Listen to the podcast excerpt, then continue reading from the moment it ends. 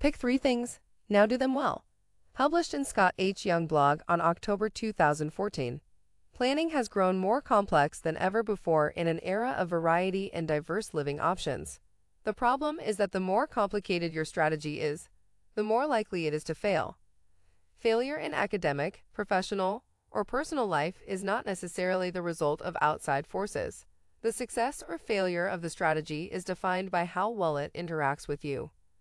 Sticking to a detailed plan is far more difficult since it is typically unrealistic and this overhead diverts attention away from the core task, often to the point of incapacity to do it. That is why the recommendation is to use simplicity when establishing your goals. Choose three core things and now accomplish them effectively. It might be three activities, three elements of your life that you wish to enhance, or three habits that you want to develop. It makes no difference. The strategy may seem complex during the brainstorming process, but a solid plan will end up being simple.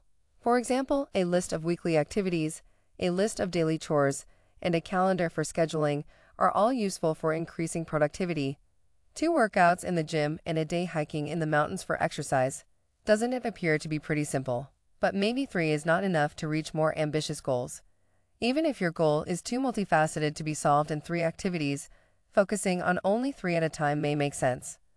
Conversations, flashcards, and audio input are insufficient for learning a new language, but you can integrate pronunciation, reading, and writing later. However, attempting to enhance every component at the same time is exhausting.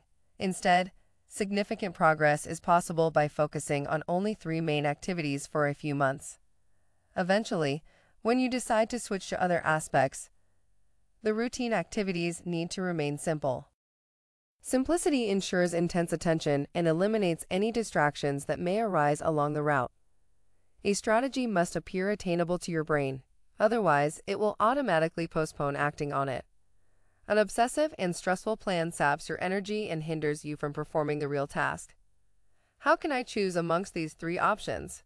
Choose an area of your life where you aren't making as much progress as you would want.